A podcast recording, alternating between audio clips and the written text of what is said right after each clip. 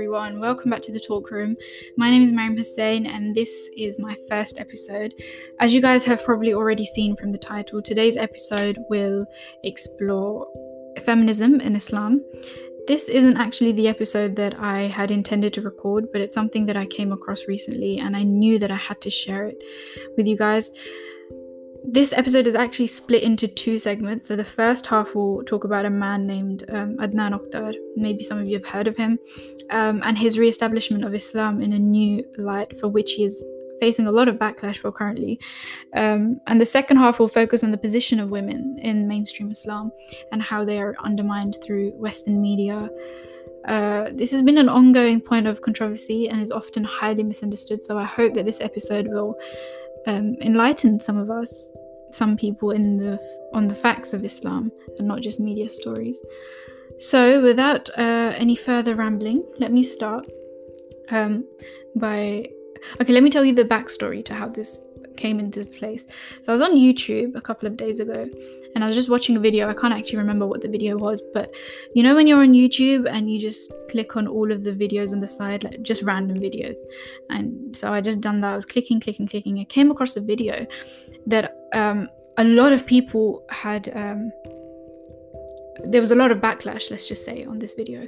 And I watched it and I was shocked, like really really shocked and i was just like how have i not heard about this enough i've i've not heard about it i haven't even seen it on social media so i read into it and um, i researched it a little bit and then i decided i should probably talk about it with you guys because i think it's pretty important and i think that we should all know about it so mr oktar is from turkey and he is a religious cult leader and an islamic creationist um, for those of you that are unaware of creationism it's basically the religious belief that nature and aspects such as the universe, earth, humans, etc., um, originated with supernatural acts of divine creation. So he's quite famously uh, an anti Darwinist and anti evolutionist. And I think because of this, I think his opposing attitude to evolution and Darwinism may be the reason um, why many Muslims initially supported him, supported him because obviously Muslims, you know, we believe that we were created from clay by Allah, and so we reject the idea of evolution. However, he lost all his brownie points for the way that he represents women, um, supposedly Muslim women. So, for starters, he calls his female followers um, kittens which is obviously really inappropriate and in a way it's extremely disrespectful and degrading. Considering he is a so-called religious leader he should really not be giving the name of an animal to a human. That's a first because you know allah has created humans unlike any other species. So that's totally wrong. Secondly how are you portraying these women? How are you presenting these women if you're giving them pet names like kitten? You know which is clearly a term of endearment used in such a patronizing and labeling way. It's it's really uncomfortable. And well it made me feel really uncomfortable and even seeing the women being called kittens made me feel even more uncomfortable. It was really really cringeworthy you guys you know. Um, but not only that these women would undergo major cosmetic surgery like intense intense modification just to look a specific type of way i've left the link to um, a clip featuring mr oktar and these women in the uh, episode description so you guys can have more of an idea about what I'm talking about.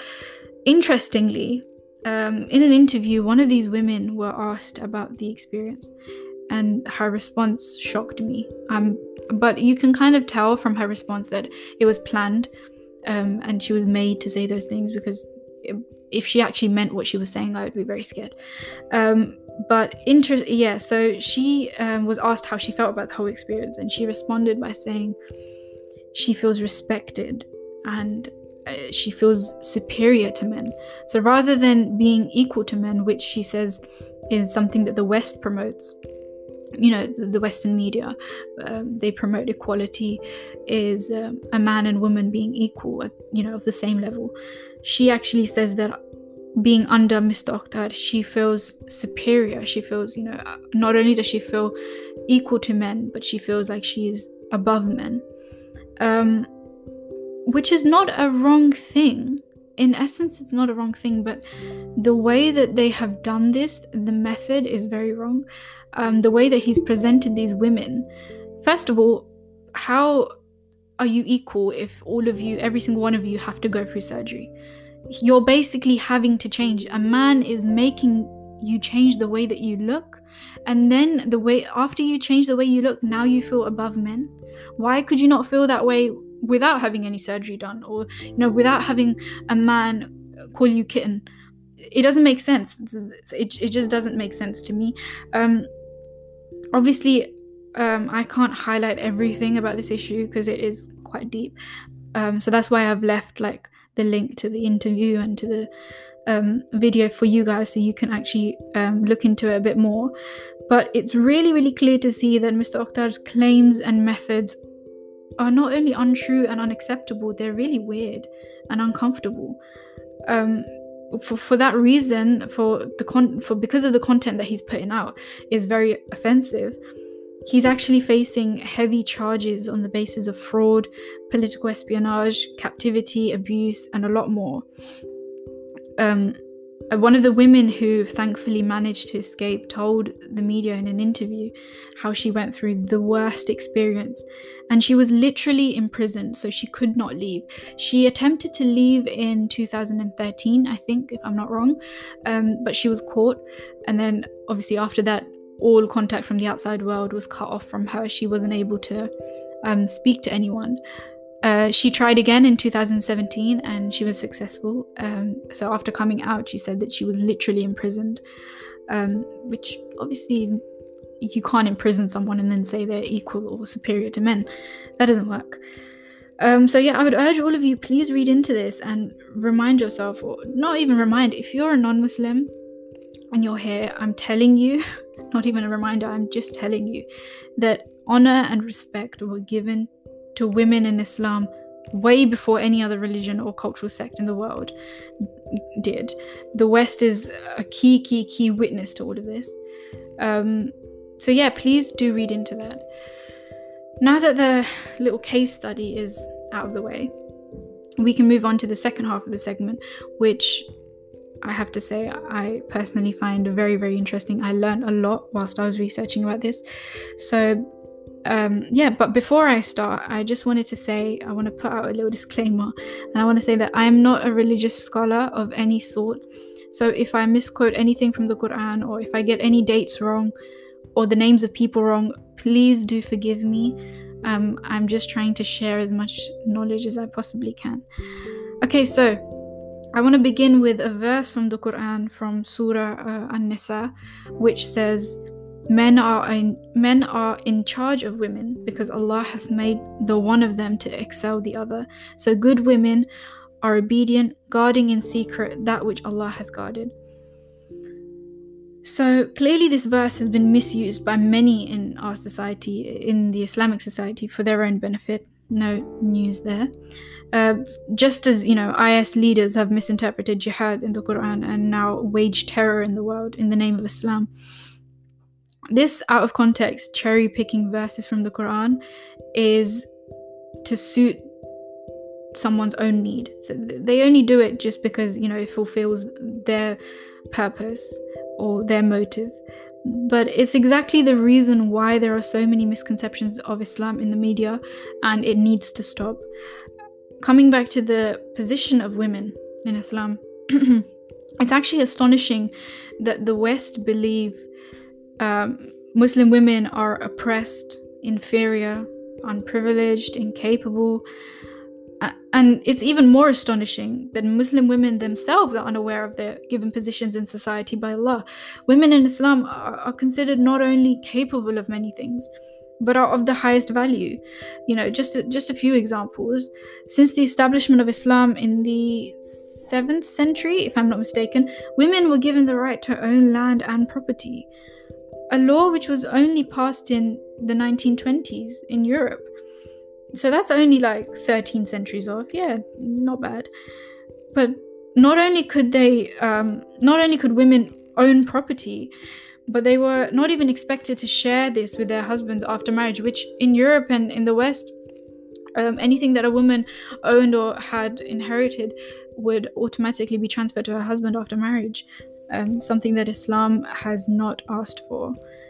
Um, and Islam has actually condemned any man, you know, father or husband or brother to force a woman to give over her property or her land or any of her rights. Um, next, education. The first word revealed in the Quran and to the Prophet ﷺ is Iqra, meaning read in Arabic. The task of education and knowledge is obligatory on every Muslim man and woman alike. Uh, you know, the, the the saying from I think it's from cradle to grave. Yeah, from cradle to grave.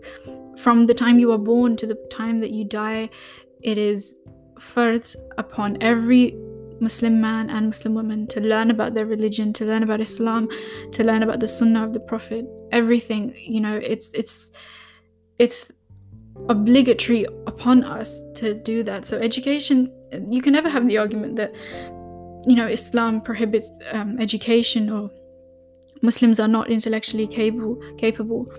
You'll find that I can't fit all of it into one episode, but you'll find that a lot of um, inventions uh, in in you know prehistoric in the golden ages was because of Muslims. You know, Muslim doctors, Muslim scientists, Muslim mathematicians. Um, so yeah, th- that's that's a whole different topic in itself. But my point is education is a key key key point in islam. It, it's something that you know there is no excuse for it. Once you are born whichever way that you may if you need someone to teach you like if you're not capable enough to you know go to school read about it yourself or whatever your situation might be it is still obligatory upon you. It's an obligation in islam to learn about your religion. You can have someone read to you someone teaching you but you will be questioned on it. Um, it also brings us to the key figure Fatima al Fihri, who I will speak about in detail shortly. But Islam gave women the right to enter contracts, to buy and sell property, as well as sue in court. All of this, by the way, all of this without representation by a man. So a woman is allowed to buy and sell property without having a man stand bef- behind her, without having a man take her or represent for her um, she could do it all by herself. Uh, interestingly enough, the West uh, and the media go on and on about the uncivilized nature of Islam and its setbacks, not realizing that Islam actually gave all of these rights to women way before the West and Europe did. You know, the suffrage, way before the suffragettes, way before votes and petitions and whatnot. Islam done like did this the minute that Islam was established and founded in the 7th century, with it came these rights by Allah, you know, set in stone, no ifs, no buts. There was no debate on it, there was no, you know, argument on it. It was just given. It's a God given law. Um, which, you know, here and in the West has ha- had to be fought for. Women had to fight for their rights. Women had to fight to be able to vote and to be able to own property. Um, to end, I'd like to mention a couple Muslim women, each significant in her own way. First, with no question of a doubt, um, Khadija radiallahu anhu, who was a significantly wealthy businesswoman who uh, eventually proposed marriage to the Prophet herself. And she is also the first person to accept Islam. Not only was she not only was she, was she the first woman to accept Islam, but she was the first person to believe in the Prophet and to um, accept Islam. And then we have Nusayba bint Ka'ab, um, also known as the first woman warrior of Islam. I actually hadn't uh, like I, I hadn't heard of her before. Um, so when I read into her and I researched a lot about her, I was so so so happy. Like uh, you know you know that feeling when you just feel proud. It's really strange, but I just I felt this really good feeling inside and um yeah, so she's the first woman warrior of Islam. She famously went into the Battle of Uhud with the Prophet ﷺ, and she shielded him throughout the entire battle. Um, if I'm not mistaken, I think she was injured around 12 times. After the 12th time she was hit, she uh, fainted. And when she regained consciousness, the first question she asked is Is the Prophet alive? Is the Prophet okay? Which obviously, you know, she gambled with her life, but the first question was for the Prophet. Uh, you know, it just kind of confirmed and validated her loyalty to the Prophet. Um, and unforgettably, obviously, we have Aisha radiallahu ta'ala anhu, the wife to the Prophet sallallahu. Um, she was also named the mother of all believers. She recited the most number of hadiths after the death of the Prophet. Um, and she played a central role in political opposition to the caliphate. So, you know, not only was she the most beloved wife of the Prophet wasallam, but she was also, uh, you know, a businesswoman. She had, she was making decisions to do with the military. She had political uh, capability, and also, uh, I think she's one of the key figures that Islam spread the way that it did. She, you know, she shared so many of the Prophet's sunnah. Um, and yeah, the Islam really spread through her. Um, and last but not the least by any means, we have Fatima al Fihri, a Tunisian Muslim woman who established the first university in the world. The first university in the world, like the biggest academic institution in the world, was established by a Muslim woman. Not, you know, not just a woman, a Muslim woman.